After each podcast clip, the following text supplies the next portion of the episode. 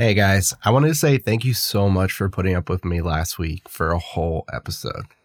It was honestly pretty challenging, but I did it and I'm pretty proud of it and I made it all the way through. But I have some really good news for you. You did an amazing job, Ricky. I am so proud of you. And yes, I am back alive and well, Still kicking. still kicking. And I do want to take a moment here to thank you all so much for your kind words and messages and prayers. It meant so much to me while I was in the hospital. I read every single one while I was lying in the hospital bed kicking COVID butt. And I'm happy to say that I am back at home. I just feel so blessed. I, um, it was a wild adventure though. I felt like I was almost like a test subject inside of like this hospital room. I had like a little window where like the nurses would like talk to me through and um like talk to me on the phone and things like that. So no one really wanted to be in the room with you, right? No, no, and it it was a long. That's why I'm saying it was like a long six days. It was a little traumatic, um, but how I wound up there, just really quick, um, my heart rate was really high. So I woke. It woke me up at like seven in the morning on Saturday, and um, I checked. I don't have like a pulse reader, but I checked it with my Apple Watch, and it read 220. So Ricky and I, we went to the hospital. Um, I was honestly really scared. They ended up giving me like this medicine through an IV that slowed my heart rate down very drastically. And it almost felt like they warned me and said it felt like I was going to actually like die because it would, it slowed down at like such a quick rate. Um, and it, it did. It almost felt like, Well, they said it also kind of like stops your heartbeat. yeah, it does. And, And it, to the reset it, it right? like resets it. oh, that's so, so- scary. I mean, I didn't know what else to do. You know, it's like, yeah, let's do it. Um, And what's crazy is you had to do it all alone too. Like I was, well, I had allowed to be there. COVID anyway. So even if they were like, "Oh yeah, Yeah. bring your husband," they wouldn't have let me. yeah, I didn't know what was going to happen. I was just like, kind of like, this is what's happening, you know? Um, but if I had to explain it, I would say like it kind of felt like as if you were going like under anesthesia when you're like falling asleep. Like that that foggy feeling, Mm-hmm. yeah, kind like, of. and it was just getting like dark, and then all of a sudden, like the lights came on. So it wasn't that bad. It was definitely worth it because it helped. Um, but along with that, if I didn't go to the hospital, they um, they also did a CT scan on my lungs because they were worried if I had a blood clot, being that I had COVID and I'm pregnant. Um, and they found that I had just patches all over my lungs with um, with the virus and pneumonia. Um, I didn't even realize it was that bad. Um, so they ended up keeping me there for six days and putting me on remdesivir, um, which wiped it completely out every single day. Was it was like it's amazing. Like I- I felt horrible, and like every single day, I just kept getting better and better. yeah, it was um, really fast. It was, yeah. Like you went from being able to like barely breathe they brought in like a some breathing treatments and and there was like a little ball you had to like make hover. Couldn't even you get it couldn't even get it off the Yeah. ground like it's Yeah. crazy. Yeah so it's just amazing like the technology today and like the the like it's just crazy how smart people are that they created like this medicine. Um but i do have to just say i am just so blessed that i am back at home well it could have just went completely south which i didn't you know i feel so lucky um and although i did i held down the fort you did i did yeah you did a pretty good job you were you also had covid my mom had to drop groceries off for you so i was like a, a single single dad while I was, I was washing and drying Yeah. but um our son's a little he's he's older now so he was able to, you know, pretty much take care of himself a little bit more than if he was younger. So that's cool. he had a lot of cereal for the week i'd say he did. Um but I am so thankful. Thank you guys so much for all of your support. We really wouldn't be this podcast without you. So your support just keeps us going. We love what we do. honestly we're just happy to be back and you know we're able to continue to do what we love and create the show that we you know really enjoy to make together But without further ado, let's get on with the show. This week, we aren't just looking at one case, but eight. Over the span of 10 years, serial killer Sean Vincent Gillis took the lives of eight women in the Baton Rouge, Louisiana area. From the time of his first murder in 1994, Gillis managed to stay under the radar and out of police detection for years.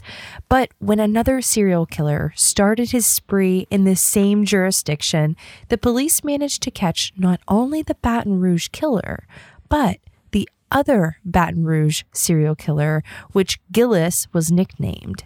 We'll warn you now, these crimes are gruesome. And Sean Vincent Gillis, even years later, feels no remorse about what he did to eight women over the course of 10 years and is even proud of his reign of terror in his hometown. Sean Vincent Gillis was born on June 24, 1962, in Baton Rouge, Louisiana, to Norman and Yvonne Gillis. Norman wasn't around for much of Sean's childhood, but for the brief time that he was, he was hardly parental. Norman was an alcoholic who suffered from severe mental illness, and when Sean was just a baby, his father, in an angry psychotic episode, held a loaded gun to his son's head. But ultimately, fearing that his unstable mental state would lead to hurting his wife or baby, Norman left his family. Sean didn't see his father for nearly 16 years as Norman went in and out of mental institutions trying to get help. Outside of his broken relationship with his absent father, Sean had a relatively peaceful childhood. His mother, Yvonne, worked full time at a television station, and while she was at work, Sean was often cared for by his grandparents. Yvonne described Sean as a normal boy in that he liked most things that other boys liked. To her, he always seemed to be a perfectly average and content little boy. Sean was particularly fond of building model cars and had a few close friends in school. He attended Catholic schools at the direction of his mother, who pushed him to have a good education. John Green is one of Sean's best friends in school, and he knew him as a smart, respectful person with a good sense of humor. Despite his average grades, Yvonne always believed her son was brilliant. But there were parts of Sean that his mother didn't see. By the time he was in high school in the late 70s, Sean and his small group of friends often found themselves in trouble. Usually, though, it was nothing more serious than being neighborhood nuisances. Carolyn Clay, one of Sean's neighbors, recalled Sean as an angry teen. She says once she woke to a loud noise and saw Sean beating on some garbage cans. He had told a neighbor it was out of frustration that he didn't have a girlfriend. Though Yvonne could never believe such a thing about her son, but to the rest of the neighborhood, he was known for being a very angry young boy. After graduating high school, Sean continued to live with his mom at his childhood home and through the 1980s. And during this time, he saw his father for the first time since he was a baby. Sean's grandfather and Norman's dad had recently passed away, leading Norman to come back to the area. For a short period, it seemed that father and son might reconcile. But when Sean learned that his father was gay, his homophobia ruined any potential for peace peace. Norman eventually moved away from Baton Rouge to California, inviting Sean and Yvonne to come with, but both turned him down and he remained out of his family's life. With his father gone again, Sean's deviant behavior only seemed to grow. At age 18, he was arrested for the first time for criminal trespassing, and that was just the start. From his late teens to 20s, Sean was charged with possession of marijuana, contempt of court, a DUI, and multiple traffic citations. There was also an incident with a neighbor where he was caught looking into a window. He claims that he was looking for his cat, but given what we know about who he would become, we think it's safe to assume the worst. When he was caught, police found his traffic citations were never paid, and Sean was arrested due to the outstanding warrants. However, he was soon released. Sean struggled to hold down a job, which kept him living at home with his mother up until he was 30 years old. And in 1992, Yvonne was offered a job in Atlanta, Georgia, which she did take. She invited her son to come with her, but Sean refused and was on his own for the first time in his life. Sean got a degree in computer science from a local community college, and with his mother no longer around, he spent the majority of his time online, spending most of his time looking at pornography. At the age of 31, Sean entered into his first serious relationship with a woman named Terry. They were introduced through a mutual friend and connected quickly. Though Terry didn't like how much Sean tended to drink, she was willing to put that aside because he was kind to her and always considerate. To help him move away from accepting his mother's money, Terry got him a job at the same convenience store she worked at. Though Terry loved Sean, their relationship was fraught. When they decided to move in together, she learned how much he was addicted to porn. Their relationship was largely non sexual because Sean said that he didn't believe in sex and that he was raised to view it as something nasty that he shouldn't do. Terry didn't quite believe this, instead, assuming that it was his porn addiction that was really to blame. Despite a lack of intimacy, Terry was devoted to Sean and compromised what she wanted to make him happy. The same year that Sean began his relationship with Terry, he killed his first known victim. Sean Vincent Gillis's first murder is believed to be of Anne Bryan, an 82 year old woman who lived alone in a small retirement home. In the early morning of March 21st of 1994, Sean broke into her home with the intention of raping her. When she started screaming and fighting back, Sean became enraged and cut her throat. He then stabbed and cut her more than 50 times with a 12 inch hunting knife that he had brought with him. In his fury, he nearly cut her head off entirely. The murder of Anne Bryan went unsolved for 10 years. After the crime, Sean said he was happy and he did not kill again for nearly five years. He stayed with Terry, who was unaware of what her boyfriend had done. He went to work at the same convenience store, which happened to be across the street from where Anne Bryan had lived. He continued to stay in his mother's old house, which she had left for him when she moved to Atlanta. Terry, living with Sean, overlooked and ignored all of his alarming behaviors, from looking into neighbors' windows, yelling at the moon at night, and even showing her photographs online of dead and mutilated women. But how could she ignore so much?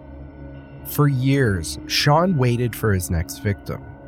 Either content or bidding his time, we don't know but by 1999, he was ready to kill again. His next victim was a 30 year old drug addict and sex worker named Catherine Hall. One night in January of 1999, she got into Sean's car under the guise that he would pay her for her service, but instead, he attacked her. He wrapped a zip tie around her neck, and when she tried to escape, he stabbed her 16 more times, killing her. His attack was vicious, stabbing her in the throat and the eyes. Then, once she was dead, he raped her and then continued to mutilate her body. He discarded the bloody corpse in front of a dead end sign in a rural area of East Baton Rouge. Catherine's naked body was found by a squirrel hunter the next morning.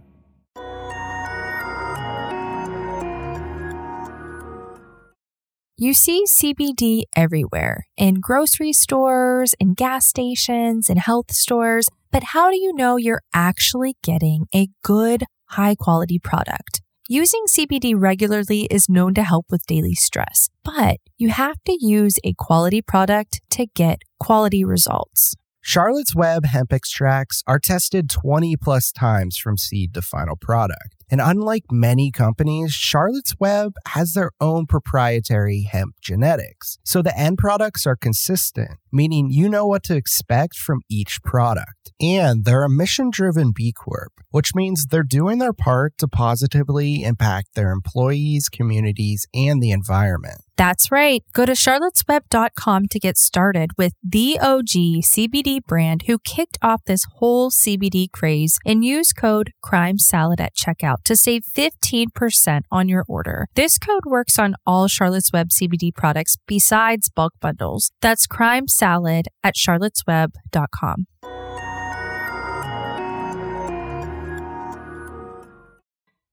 Sometimes I just don't have the time or energy to cook especially something healthy. And what Ricky and I have been through this past week, grocery shopping was out of the question. When our schedule was busy and we weren't feeling 100%, Daily Harvest came into play and it was perfect for that light, healthy, nutritious meal we were needing. And honestly, I don't feel great when I end up eating takeout for almost every meal. This all changed once we found Daily Harvest. Daily Harvest delivers delicious food all built on organic fruits and vegetables right to your door. It takes literally minutes to prepare, and I never have to think twice if the food I'm eating is good for me. Daily Harvest is ready when you are. Everything stays fresh in your freezer until you're ready to enjoy it, so you waste less food too. No need to overthink any of your meals for the week with Daily Harvest, smoothies for breakfast, crisp flatbreads for lunch or dinner, and food that is perfect for cooler weather, like their perfectly roasted harvest bowls and soups. Daily Harvest never uses preservatives, added sugar, or artificial anything, including their recently launched almond milk, which is made of only almonds and a dash of sea salt. That's it. This is super convenient because I'm always stocked up whenever I need almond milk for my smoothies. Daily Harvest is also committed to minimizing their environmental impact. They're in the process of transitioning to 100% compostable, recyclable, plant based, and renewable fiber packaging. Get started today. Go to dailyharvest.com and enter promo code Crime Salad to get $25 off your first box. That's promo code Crime Salad for $25 off your first box at dailyharvest.com. Dailyharvest.com. No longer waiting years between kills. In early May of the same year, Sean Vincent Gillis found his next victim. Hardee Schmidt. Hardee Schmidt was an avid runner and had previously run in the Boston Marathon. She was a mother of three and frequently ran in the South Baton Rouge area. It wasn't until about three weeks after he first spotted her that his opportunity to attack arose. On May 30th, around 6:30 a.m., Sean intentionally hit her with his car, throwing her into a ditch. She was injured, but still alive. Like he did with Catherine Hall, he used a zip tie to strangle her to death. He then dragged her back to his car where he raped and stabbed her. He put her mutilated body in his trunk and drove home. Terry commented how bad the car smelled, but Sean lied, saying that he had just hit a squirrel. She didn't ask any more questions or look for herself. Later that day, Sean dumped Hardee Schmidt in a bayou about 35 miles outside of Baton Rouge. She was found the next day by a passing bicyclist. After that, Sean Vincent Gillis's murders varied in the interval of time between kills, confusing police. It was thought that typical serial killers would need to kill at certain regular intervals, but Sean had lengthy periods of time without any kills. His victims also varied widely in race, age, and socioeconomic status, but they were all women, most of them sex workers. Sean murdered his fourth victim on November 12th of 1999. Joyce Williams, also a sex worker, was 36 when Sean lured her into his car before strangling her with a zip tie, which was becoming his MO. But this time, Sean brought Joyce's dead body back to his home to manipulate it further. In doing so, he cut off one of the legs and cut off her nipples. Sean then proceeded to eat her nipples. In all of his violence, this was the first time that he ever did something like this, and it excited him. He picked up Terry from work with Joyce's mangled dead body still in the car. Sean Vincent Gillis was on a killing spree, and the police weren't getting any closer to catching him. On January 2000, he killed 52 year old Lillian Robinson, his fifth victim. And towards the end of October 2000, he killed 38 year old Marilyn Nevils, his sixth victim. He dumped her body only three miles from his own home near the Mississippi River. Her body was found on Halloween. After the murder of a sixth woman within a short time, Sean Gillis took a pause from his brutal killings. But women in Baton Rouge had little to feel safe.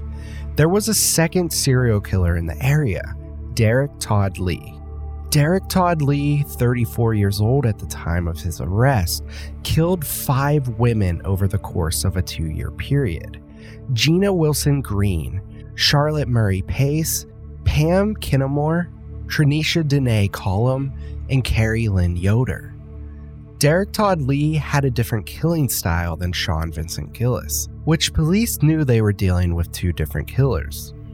With so much violence in Baton Rouge, the police set up a task force, but the primary objective seemed to be more on finding this new killer, not Sean. So while the police investigated, so did Sean Gillis, he kept tabs on these most recent killings and even had a file on his hard drive named DTL, where he collected news articles and photos of the Derek Todd Lee case. The media called Lee the Baton Rouge serial killer, and it seemed as though Sean did not want to be outdone by Lee. As in truth, he was too a Baton Rouge serial killer. Sean killed again in less than six months after Lee's arrest in May of 2003. In October of 2003, this time though, he killed someone he knew. Gillis's seventh victim was Johnnie Mae Williams, a mother of three and a well liked woman. Though she was working as a sex worker, Johnnie had also cleaned Sean's home a few times over the years, and it was because he knew her that Sean decided to pick her up on the night that she was working. He drove Johnnie Mae to a secluded area and then raped and strangled her. After she was dead, he mutilated her body, removing both of her hands. Unlike his previous victims, this time he posed her body and took photographs of his work. He took nearly 50 pictures. In February of 2004, Sean Vincent Gillis took his eighth life. A prostitute in her 40s named Donna Bennett Johnston. Donna was very drunk when Sean got to her, and he had no trouble coercing her into his car. From there, he drove somewhere quiet near his house and strangled her, killing her within a few minutes. He again slashed her body with a knife. He also cut her arm and cut a tattoo from her thigh. Sean later shared his own account of what happened that night, saying in a letter to one of Donna's friends, she was so far gone that night that I don't think she even knew what was happening to her. She was so drunk that it only took about a minute and a half to succumb to unconsciousness and then death. Honestly, her last words were, I can't breathe. I still puzzle over the post-mortem dismemberment and cutting. There must be something deep in my subconscious that really needs that kind of gruesome action. Luckily, this was Gillis's last victim. In the grassy area where Donna's body was found, there were fresh tire tracks that stood out to police. They took molds of these tracks and got lucky. There were only about 100 sets of those tires sold in the Baton Rouge area. This narrowed down the pool significantly, but they still needed to interview a lot of people. Police talked to everyone they could who had purchased the tires in the past year and questioned them about whether or not they still had the car. But having those tires wouldn't be enough to match someone to the crime. Investigators also asked all the tire owners if they would voluntarily submit to the DNA swab, many of which did. In April of 2004, these interviews are what led detectives to Sean Vincent Gillis. When they arrived at his home to ask about the car and tires, he willingly offered up that he knew the second to last victim. Johnnie Mae Williams. He told police she had been in his car and Sean had paid her in the past to clean the house. He also told them that he had been by the crime scene when they asked about the tire marks found by the field. His suspicious responses were an immediate red flag for police, and they asked him to come down to the station to discuss things a little more. Sean's responses at the station did little to throw suspicion off of him. When asked why they may find blood in the car, he said it was because Johnnie Mae had gotten her period while in the car and that it looked like a massacre in the front seat.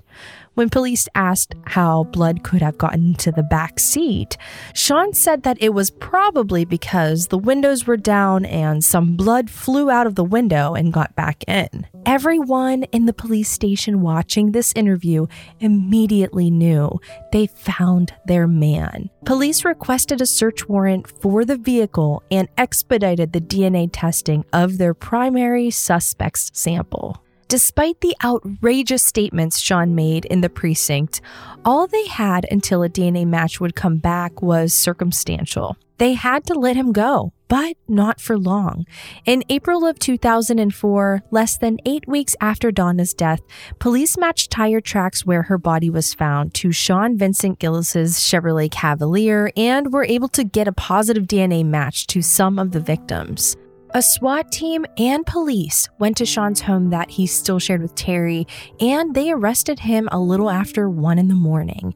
As he was arrested, Sean turned to Terry, shrugged when she was panicking and demanding to know what was happening. And his only response was, Sorry, honey bunny. One of the arresting officers looked at Terry incredulously and asked, Didn't you know you were living with a serial killer? Terry replies, Boy, do you have the wrong house. With solid evidence against him, Sean Gillis confessed to the murders that day. Following Sean's statements, investigators went back to his house for more evidence. They seized several large knives and saws, the pictures of Johnnie Mae Williams' body, a bayonet, hard drives, zip ties, books about serial killers, and newspaper articles that Sean had collected about Carrie Yoder, Lee's last victim. His DNA was linked to the bodies of Catherine Hall, Johnnie Mae Williams, and Donna Bennett Johnston. But Sean asked police for a pencil and willingly wrote the names of his other victims for them, unashamed and unremorseful about what he had done. Sean happily told police about all of his gruesome fantasies and actions. He talked about cutting up one of the women on his kitchen floor while Terry was at her night shift. And he talked about taking a shower with Donna Johnston's corpse and admiring the severed hands of Johnnie Mae Williams and the severed legs of Joyce Williams. Sean Vincent Gillis was proud of what he had done and wanted to be known for it. A month after his arrest, Sean was interviewed in May of 2004 by the FBI. His taped confession and interview showed how he felt he was in a chess game with them. On the tape, he says, I was the chess master then. You're not going to beat me. He followed TV and news to see whether he was winning against the police and whether they had found any evidence or bodies. Though he didn't necessarily plan the times he would kill, he did strategically dump the bodies. Sean boasted that he preferred to leave the bodies right before it rained so that the evidence and the tracks would be washed away. What Sean didn't know was that he had left DNA at some of the crime scenes. When he was called in for questioning, Sean realized that he was going to lose his chess game with the police, and to get some semblance of the upper hand in his twisted mind, he decided to confess. The prosecutor in Sean's case wanted the death penalty, calling Sean a narcissistic, self centered, egomaniac serial killer.